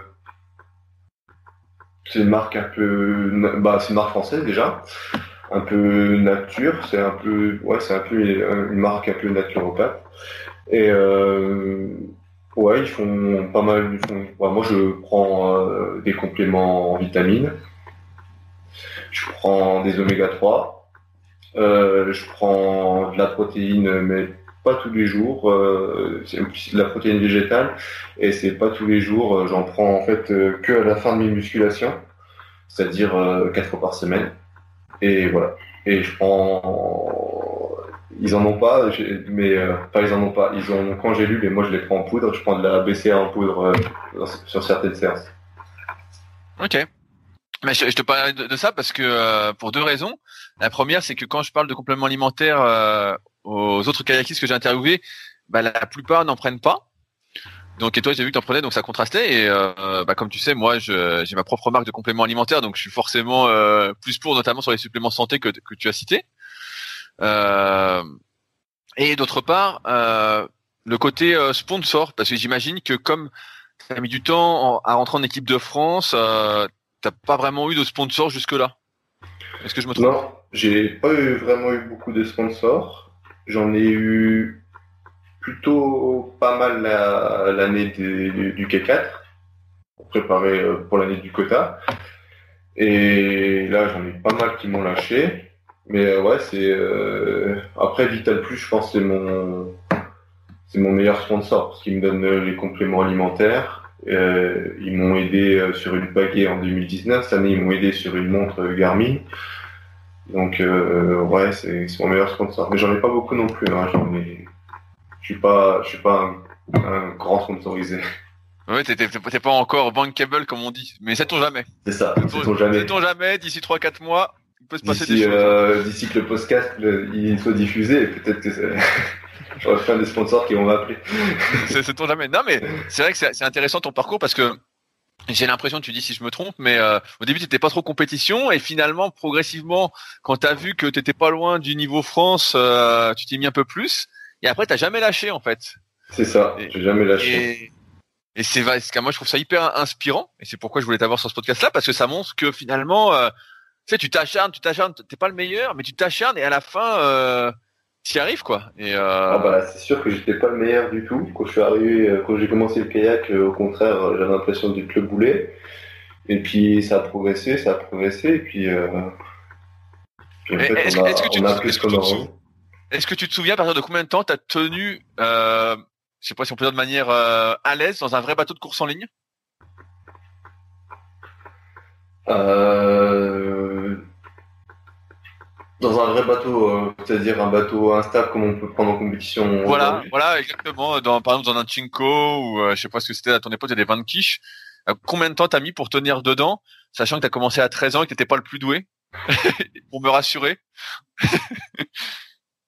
Bah après, le problème, c'est qu'à 13 ans, on, on progresse.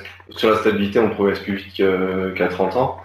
Mais, mais globalement, en, en moins d'un an, j'étais dans, dans, un, dans un bateau euh, équivalent à- au, au Simco euh, aujourd'hui.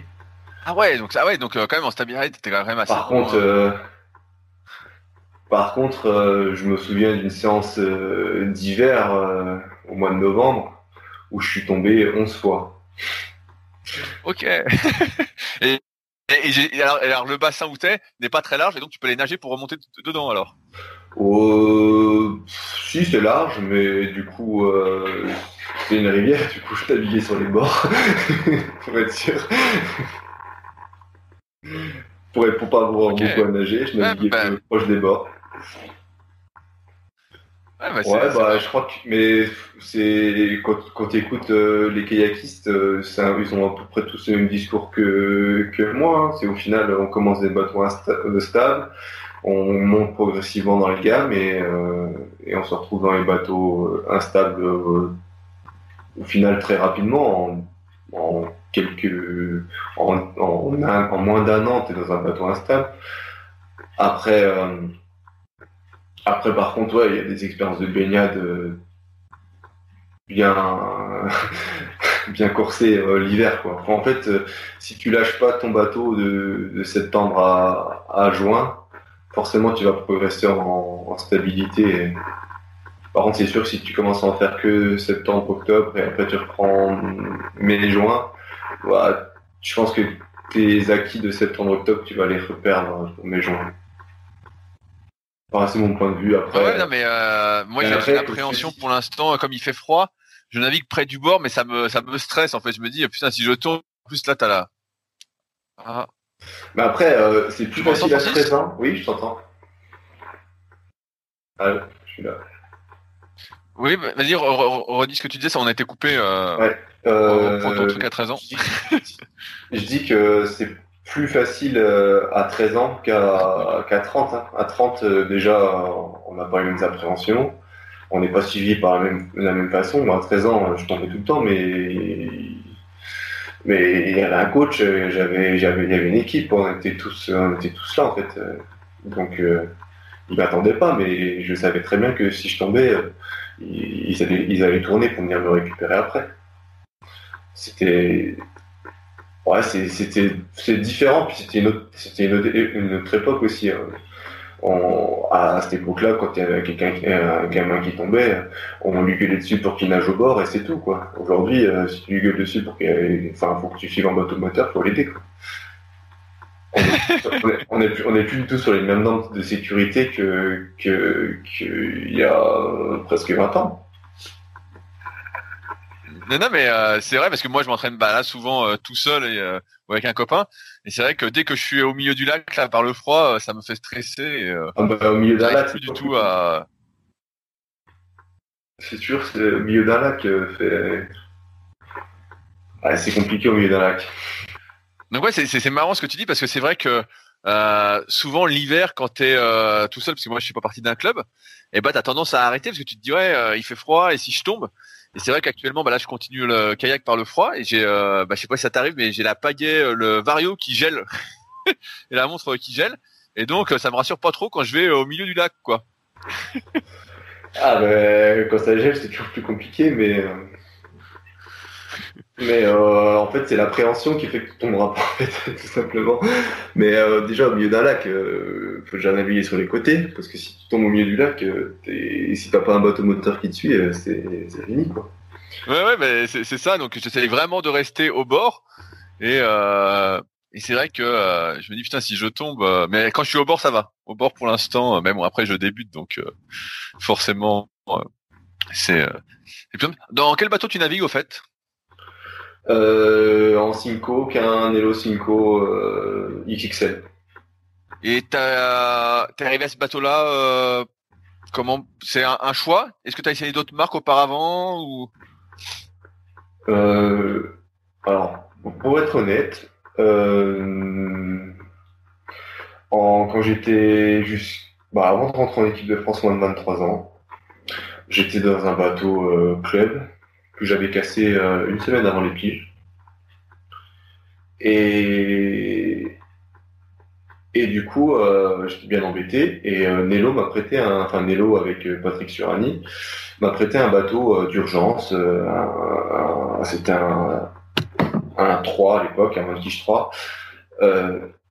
et au final, ça s'est bien passé. Et, et voilà. Puis il me l'a prêté encore après derrière pour deux mois j'étais rentré en équipe de France du coup. Et, euh, et voilà. Et du coup après j'ai voulu acheter un bateau. Je savais pas, euh, je savais pas trop quelle marque. Sachant que j'avais déjà essayé du coup le Vanquish 3, et puis ça se passait bien. Et j'avais essayé quand même d'autres euh, d'autres marques. Et à l'époque, euh, enfin Nello avait le meilleur service après-vente si ce n'est pas encore le cas aujourd'hui. Euh, et du coup, je suis resté sur Nelo, sachant que mon bateau était déjà bien. Et, et voilà, du coup, depuis je suis chez Nelo, j'ai jamais couru dans une autre bateau que cette marque-là euh, en compétition. Pourtant, ça m'empêche pas d'essayer euh, des bateaux de temps en temps. Euh, J'essaye régulièrement du Plastex. Voilà. Et t'es pas tu préfères ton Elo Cinco au final Au final, pour l'instant, je préfère mon Elo Cinco. Et, et même, j'ai essayé, avoir le j'ai essayé le CT et je préfère aussi le Cinco par rapport au CT. Bah, tout, le monde, tout le monde me dit ça. voilà. Qu'est-ce qui se passe dans le CT pour toi euh, qui va pas comparé au Cinco euh, alors déjà, ce qui va dans le CT, c'est que je, me trouve hyper stable. Dans le CT, on pourrait danser euh, dans le bateau euh, sans problème. Euh, par contre, j'ai l'impression qu'il est énergivore, c'est-à-dire que quand, en fait, pour faire avancer, c'est, c'est, je le trouve un peu lourd. Il avance vite, mais je le trouve un peu lourd à, à déplacer et je me vois pas faire 1000 mètres en fait dedans et parce que je me dis, euh, enfin, quand je fais le moindre truc avec, je me dis, mais là, jamais je finis un 1000 mètres euh, comme ça, quoi. C'est pour ça que je n'ai pas choisi le CT. Je ne pourrais pas te dire pourquoi euh, c'est comme ça, mais je trouve lourd. Ok, c'est. Ouais, Et par contre, le, le Cinco, il est, il est agréable. En fait, c'est, tu sens vraiment une glisse importante dans le Cinco. C'est vraiment un bon bateau là-dessus. Par contre, ouais, il est un peu moins stable que CT. Et du coup, bah, il pardonne un peu moins. Et voilà. Par contre, euh, toi, si demain je prépare du 200 mètres, je suis pas sûr de pas passer en CT. parce que du coup, il est hyper stable et euh, et du coup, ça te permet, enfin, le fait d'être hyper stable, je trouve que ça permet de pouvoir euh, faire le bois en fait, sans, sans en parlant vulgairement, mais de pouvoir s'investir euh, d'autant plus que dedans pour pour pour faire avancer. Ah oui, je, je, vois ce que tu veux dire. Et en, en termes de pagaie, qu'est-ce que tu utilises? Moi, je suis en Bracha 1 euh, en mini, c'est-à-dire en 805 et en 2m19. 2m19, ah oui, t'es quand même assez grand, 1,88, 2m19. Et en pareil, c'est une question qu'on m'a posée, que j'oublie de poser euh, souvent. Euh, quel est l'angle que tu mets sur la paillette? Euh, 35 degrés à peu près. Je suis, ah dans, ouais, les tu... petits, je suis dans les plus petits angles, ouais. Ah ouais, c'est ce que j'allais dire, tu mets pas beaucoup alors? Non. Et, ouais, est-ce ça... que c'est -ce caractéristique à, à, beaucoup de tes coéquipiers aussi de mettre si peu? Non. Non. Alors, je connais pas trop les angles de mes coéquipiers, mais globalement, on se regarde même pas de savoir quel angle ils ont. Et globalement, non, je crois qu'ils ont des angles corrects. Enfin, faut vérifier, mais je sais même pas trop ce qu'ils ont comme angle. Mais ouais, je crois qu'ils sont, ils ont autour d'une cinquantaine de degrés, je pense. Ok, donc là, toi, t'as même besoin de tourner le poignet alors, en quelque sorte. Ouais. Ouais, ouais c'est intéressant. 35, je savais pas que on pouvait. Il y, a, il y a une époque, j'avais 10 degrés. 10 degrés Arrête. Ouais, ouais. Et, et euh, euh... je vais augmenter au fur et à mesure et, et voilà. Et... Et ce, ce 10 degrés, comment tu y étais arrivé justement? Tu t'es dit j'en ai marre de tourner le poignet, euh...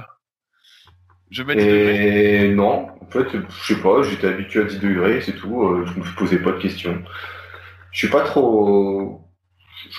Je suis pas trop trop regardant sur les angles de, de peut-être que, c'est un tort, mais je pense que c'est plutôt une habitude à prendre qu'un truc euh, où il faut qu'il soit absolument à 50 ou à 60. Et peut-être que si tu perds, si tu gagnes ou tu perds de degrés, ça va, ça va changer, euh, ça va changer ton coup de paillet. Je suis pas trop là-dessus. Je suis plus, euh, bah, si tu t'entraînais pendant, quand t'as commencé à 13 ans, si t'avais 10 degrés d'angle, pourquoi aujourd'hui tu mettrais 50, quoi? Oui, oui, non, mais après, c'est une question d'habitude, c'est sûr. Des fois, moi, j'essaye de changer des fois de 5 degrés et ça te perturbe un peu parce que tu dis, putain, j'ai pas. Ah oui, par contre, euh, le fait de changer de 5 degrés, ça, ça te perturbe euh, ton coup de pagaie, ça c'est sûr aujourd'hui. Mais c'est pour ça que je te dis, pourquoi changer en fait Si tu as commencé avec une pagaie à, à 10 degrés, pourquoi arriver à 50 à 50 demain, tu vois. Euh, Aujourd'hui, tu es toujours sur les listes euh, équipe de France de haut niveau? Oui. Et est-ce que grâce à ça, tu as des horaires euh, aménagés pour le travail encore? Euh, Oui, alors là, oui, j'ai bah, depuis que je suis rentré en, en équipe euh, de France, en fait depuis juillet 2019, non, 18 Non, pas 18. C'est pas juillet 18 parce que... Ju juillet 2019, oui, non, c'est ça, juillet 2019. Euh, j'ai un j'ai en fait j'ai un contrat d'insertion professionnelle qu'on appelle une CIP euh, ce qui me permet de, de toucher euh, un salaire temps plein euh, en travaillant 33% annué, annualisé. Ok, donc c'est-à-dire que tu as des périodes où tu peux ne pas avoir à t'entraîner, qu'à travailler, je veux dire. Ouais, c'est ça. Ok. Euh, J'allais te demander. Euh, Là, on est donc. Euh, J'ai vu qu'en en 2020, tu avais fait une euh, Coupe du Monde aussi sur. Euh, si j'ai pas de conneries, si les sites que j'ai ne disent pas n'importe quoi, tu as fait une Coupe du Monde en monoplace? C'était la première fois que ça t'arrivait? Euh, Non, c'était. Enfin oui, j'ai fait une Coupe. J'ai fait le 15 500 mètres en 2020 avec le K4 500 mètres et euh, c'était pas la première fois que ça m'arrivait parce que je l'avais déjà fait en 2019 sur les Coupes du Monde aussi. J'avais fait euh, en 2019, j'avais fait la Coupe du Monde à, à Poznan en 15 200 mètres. Et j'avais fait la Coupe du Monde à Duisbourg en 15 500 mètres. Et là, j'ai fait 15 500 mètres. Et j'ai l'impression, je regarde un peu ton palmarès que j'ai devant les yeux, que le 500 mètres te réussit plutôt bien. Comparativement Ouais, au suis- 200. Ouais, je suis plus spécialiste du 500 mètres. Bah, j'ai plus les fibres pour du 500 mètres euh, de la résistance que que des fibres euh, de vitesse et et de et d'endurance. Euh, Est-ce que tu fais des choses qu'on n'imaginerait pas pour performer? Je sais que par exemple, tu vois, Sarah parlait de méditation. Euh, Est-ce que euh, Manon parlait pas mal de préparation mentale Est-ce que toi, tu fais des choses comme ça? Euh... Bon, alors, j'ai une préparatrice mentale. J'ai une diététicienne. Donc là, là-dessus, je fais les deux. Après, méditation, je fais pas. Hum, Globalement, non, je suis classique, je pense.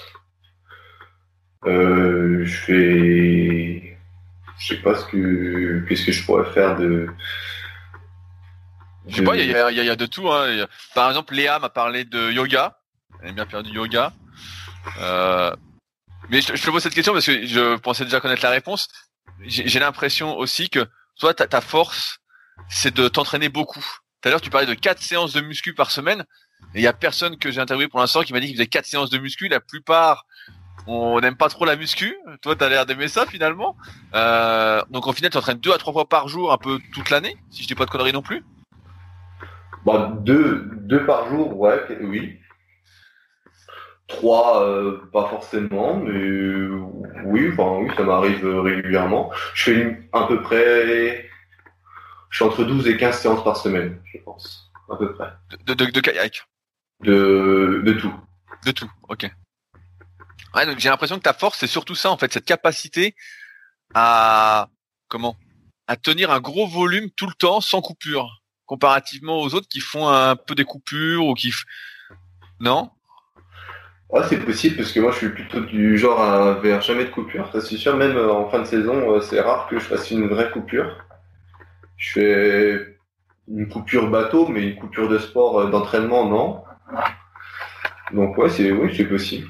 Et ta coupure bateau, elle dure combien de temps alors? Euh, entre euh, une semaine et 15 jours grand max. Ouais, ouais. J'allais dire, vu que tout à l'heure tu m'as dit que tu perdais euh, assez vite tes sensations. Euh, au- Aujourd'hui, si tu devais euh, avoir un point faible dans ton bateau, ce serait lequel, d'un point de vue technique? Qu'est-ce que Ah. tu travailles aujourd'hui pour essayer d'aller plus vite euh, dans le bateau, à part euh, essayer d'aller le plus vite possible euh, sur les séances Est-ce que c'est l'appui? Est-ce que c'est euh... ouais, je vais dire des conneries, mais des trucs à mon niveau, ça va être la rotation. Je, je travaille deux choses en ce moment. La première, c'est d'avancer mon bras supérieur pour euh, éviter euh, de l'oblique avant. Ah, je vois exactement ce que tu veux dire. Sinon, ton les- bras traverse trop alors. Comment ça mon portrait Tu dis pour éviter qu'il soit oblique avant. Pour que, éviter que la pagaie soit en oblique avant, c'est-à-dire Ah, qu'elle soit ver- verticale sur le plan sagittal. Ok, ouais, quand elle rentre dans l'eau, je vois. Et euh, donc ça c'est ça c'est mon prom- mon première ma première bataille parce que moi j'ai tendance à avoir ma main supérieure qui, qui est au niveau de mon oreille et du coup en fait ma pagaie elle est vraiment euh, à l'horizontale euh, et du coup en fait euh, au, quand tu rentres ta pagaie dans l'eau euh, tu, tu en fait tu, tu fais pas avancer le bateau tu fais que de lever en fait euh, ton bateau Ok. et euh, là, moi, j'essaie de faire avancer ma main supérieure à droite. Et la deuxième chose, c'est l'accélération dans l'eau. J'ai tendance à être un peu lent. Dans, dans le sens où quand tu rentres la pale dans l'eau, tu tires pas tout de suite? Euh, je, je tire tout de suite, mais je, je l'accélère pas progressivement, on va dire plutôt. On va, je vais plutôt garder la même. Je vais, je vais mettre la vitesse au départ, puis après je vais laisser un peu filer et, et, et enchaîner sur l'autre. Alors que faudrait que j'accélère sur, tout- sur toute la longueur. Oui, je vois. En, en fait, de ce que tu veux dire, si je comprends bien, tu tires au début et en fait, tu ne vas pas jusqu'au bout du geste qui pourrait t'aider à avancer. En fait, tu t'arrêtes un peu Ouais, avant. Ouais c'est ça. Voilà. Simplifié, mais oui, c'est ça. Ouais, je, bah, je simplifie en tant que newbie euh, pour essayer de comprendre ce que tu me dis. Euh, Est-ce que tu as déjà eu des blessures euh, dues au kayak ou à autre chose? Et ben, j'avais fait mon mémoire là-dessus, en kiné. Et moi, personnellement, j'ai déjà été un, bah, j'ai déjà eu pas mal de problèmes d'épaule à droite, euh, des tendinopathies, tout simple. Ça, c'est lié au kayak ou, et ou à la muscu. Au- notamment au sous-épineux C'est le sous-épineux qui te Oui. chatouillait C'est ça. Et c'est tout. Après, j'ai fait quelques entorses de cheville, euh, mais ça, c'était pas lié au kayak, c'est plus euh, lié euh, aux activités annexes euh, du kayak, c'est-à-dire course à pied ou autre chose. Et c'est tout. Non, j'ai jamais été euh, un grand blessé non plus. J'ai jamais eu de fracture, j'ai jamais eu de gros problèmes. Et ces, ces tendinites à, à ces tendinopathies au, au sous-épineux, elles venaient parce que tu avais un défaut technique, tu avais peut-être les épaules trop hautes ou même pas? C'est venu parce que tu faisais trop le kayak? Hum, je pense que j'ai un défaut technique à droite notamment. Je sais pas s'il est apparu euh, à cause de la tendinopathie ou est-ce qu'il est apparu euh, parce que j'ai une tendinopathie pour protéger le, truc. Euh, mais euh, mais c'est vrai que mon dégagé à droite, il est pas du tout pareil qu'à gauche.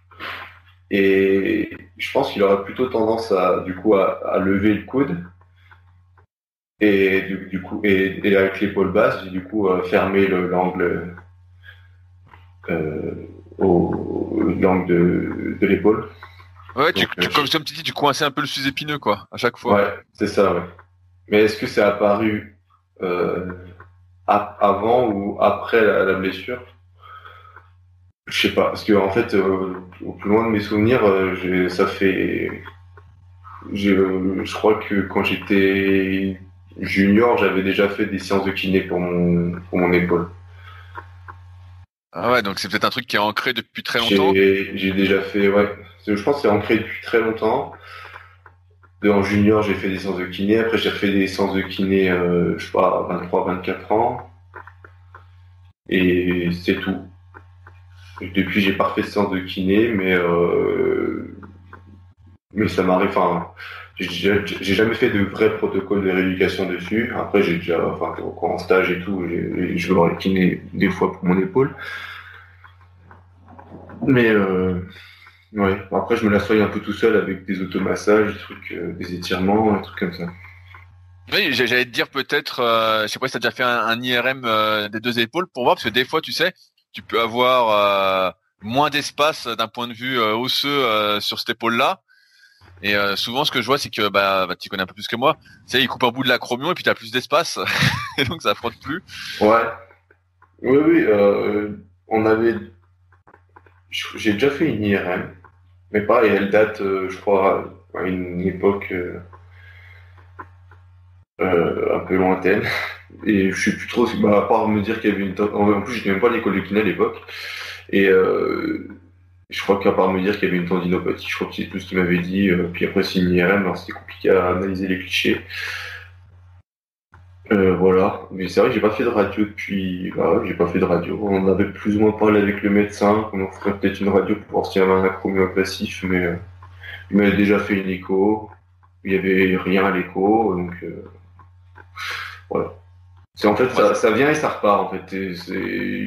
C'est pas c'est pas très méchant. Je peux avoir mal pendant pendant deux mois. Et puis, et puis après, je peux avoir mal pendant six mois. Et là, je touche du bois parce que ça fait un an que j'ai pas eu mal, donc euh, Ouais, j'allais dire, et quand, quand t'as mal, est-ce que tu peux quand même pagayer Ça, ça va? Oui. T'es pas obligé d'arrêter? Non, non, je, je peux aller. Ok, donc ça va. Et Même euh, que quand je suis à fond, je sens plus rien. J'y pense plus. tu t'écoutes trop C'est ça le problème, voilà. ouais, c'est ça. Euh, et, et justement, euh, comme tu fais beaucoup de volume d'entraînement, est-ce que tu fais aussi, comme euh, tous ceux que j'ai interviewés, des siestes entre les séances? En stage, oui. Quand je suis à la maison, globalement, quand je travaille pas et que je suis à la maison, globalement, oui, mais pas plus d'une demi-heure quand je suis chez moi. Et si je travaille, non. Et quand, et ouais, si je travaille, j'en fais pas du tout. Ok. Et ouais, donc t'as as quand même une sacrée capacité de récupération. Hein. C'est bien. Euh, sûr. par contre, je fais des grosses nuits. hein, je vais dormir euh, 8 à 9 heures euh, par nuit. Ouais, tu dis grosse. Moi, ça me, ça me paraît normal, 8 à 9 heures, mais euh, peut-être que certains dorment beaucoup moins. ouais, je sais pas. Euh, J'arrive à la fin de, de mes questions. Est-ce qu'il y a des sujets que tu voulais aborder qu'on n'a pas abordé Hmm, Non, je sais pas. Je crois pas. Est-ce que tu as une... euh, C'est une question que je pose pas souvent et j'y j'y pense maintenant. Est-ce que tu as une vie sociale à côté du kayak, étant donné que tu t'entraînes beaucoup? Euh, Est-ce que tu, ça t'arrive de sortir euh, bah Là, j'allais dire aller au resto, c'est compliqué, surtout en ce moment avec la situation. Mais est-ce qu'auparavant, voilà, tu allais au resto, euh, tu pouvais te coucher tard euh, oui. C'est vrai qu'en ce moment, c'est un peu compliqué. Mais globalement, j'aime bien aller au resto. Euh, j'aime bien aller au cinéma. Et oui, je sors euh, régulièrement euh, en bar ou, ou- ouais, en bar surtout. Ouais. Ouais, c'est la question parce que souvent on, s'imagine que quand tu es sportif de haut niveau et puis vu ton acharnement, on pourrait se dire que tu te serais justement coupé un peu de tout pour réussir à atteindre ton objectif. Et euh, finalement, euh, tu as pas Après, euh, ça. Il y dire ça, mais- a, il y a, il y a des périodes où je vais être assez souple. Genre en ce moment, je peux être assez souple. Bon, avec le Covid, on n'est pas souple du tout, mais je pourrais être assez souple. Puis il y a des périodes euh, où je suis pas du tout souple et euh, où je vais quasiment rien faire. Là, je peux aller au cinéma, c'est pas, pas ça qui va me coûter, mais si je vais au cinéma, il y aura pas de popcorn. Euh, euh, les restos, je pourrais peut-être y aller une fois de temps en temps, mais ce sera pas un fast-food, ce sera, ce sera un resto, euh, un bon resto quand même. Euh, et puis les bars, je peux y aller, enfin ça m'arrive d'y aller pendant la période de compétition, mais si si je suis une période de compétition, bah ça sera pas de l'alcool. Ok, donc tu vas prendre le fameux San, tranche San Pellegrino, quoi. Si Voilà, c'est ça. Le, le classique du sportif, quoi. Ouais, voilà. Mais oui, après, oui, euh, ça m'arrive. euh, Ouais, tout ça, ça m'arrive. Ok, bah super. Mais Et bah, euh, avec le Covid, euh, je sais pas quand ça va revenir, mais ouais, pour, pour l'instant, tu peux boire ton Perrier tranche chez toi. c'est ça. Euh, J'arrive à, à la fin donc euh, de mes questions. Est-ce que tu as quelqu'un à me recommander que je peux contacter de ta part pour euh, interviewer pour la suite euh, des secrets du kayak? Qui soit euh, d'ailleurs en équipe de France ou aux portes de l'équipe de France ou qu'il ait été en équipe de France et qu'il soit à la retraite ou que ce soit un homme, une femme, un paralympique, un entraîneur. Bon, bah, il y en a un petit paquet, je pense qu'il peut être drôle. Bon, déjà, Edgar, je t'en ai parlé tout à l'heure, je pense qu'un athlète arménien. Je pense qu'il peut bah, être intéressant parce qu'il est arrivé en France euh, il y a maintenant 5 ans. Et Quel est son nom de famille à Edgar? Grégorien. Ok, j'ai noté. Et il arrive en France, il était en équipe de France, il était en équipe d'Arménie. Et puis, ouais, il, il en fait, il est arrivé en France euh, réfugié politique et, euh, et voilà. Et depuis, il essaie de se battre pour, euh, pour euh, bah, déjà euh, être meilleur en kayak et aussi d'avoir une nationalité française. Donc, ouais, je pense qu'il peut être intéressant. Après, bah, il y a des mecs drôles comme Rémi Boulet ou Maxime Richard qui peuvent être intéressants. Voilà. Je note. Et bah super. Bah c'est c'est bien parce que ça me donne des idées auxquelles j'avais pas pensé et euh, qui vont sortir en plus euh, du cadre de un peu équipe de France. Et justement euh, pour les questions un peu d'entraînement, voir si c'est un peu différent, comment ça se passe là-bas. Ouais. Ah ouais, bah, c'est cool. Et ben en tout cas merci Francis euh, pour son temps. Puis euh, je suivrai avec attention euh, les sélections euh, d'ici avril ou mai, euh, voir si tu euh, si l'acharnement finit par payer. Ok, espérons. Salut. Si vous êtes encore là, c'est que l'épisode vous a plu. Dans ce cas, je vous invite grandement à m'aider à faire grandir ce podcast en mettant une note de 5 étoiles et un commentaire d'encouragement sur l'application de podcast où vous l'écoutez et plus particulièrement sur l'application podcast d'Apple. Cela m'aidera d'autant plus à accueillir les meilleurs kayakistes français grâce à la crédibilité que vous me donnerez. Enfin, vous pouvez retrouver la retranscription écrite de cet échange sur www.secretdukayak.org. En attendant, laissez glisser et à la semaine prochaine.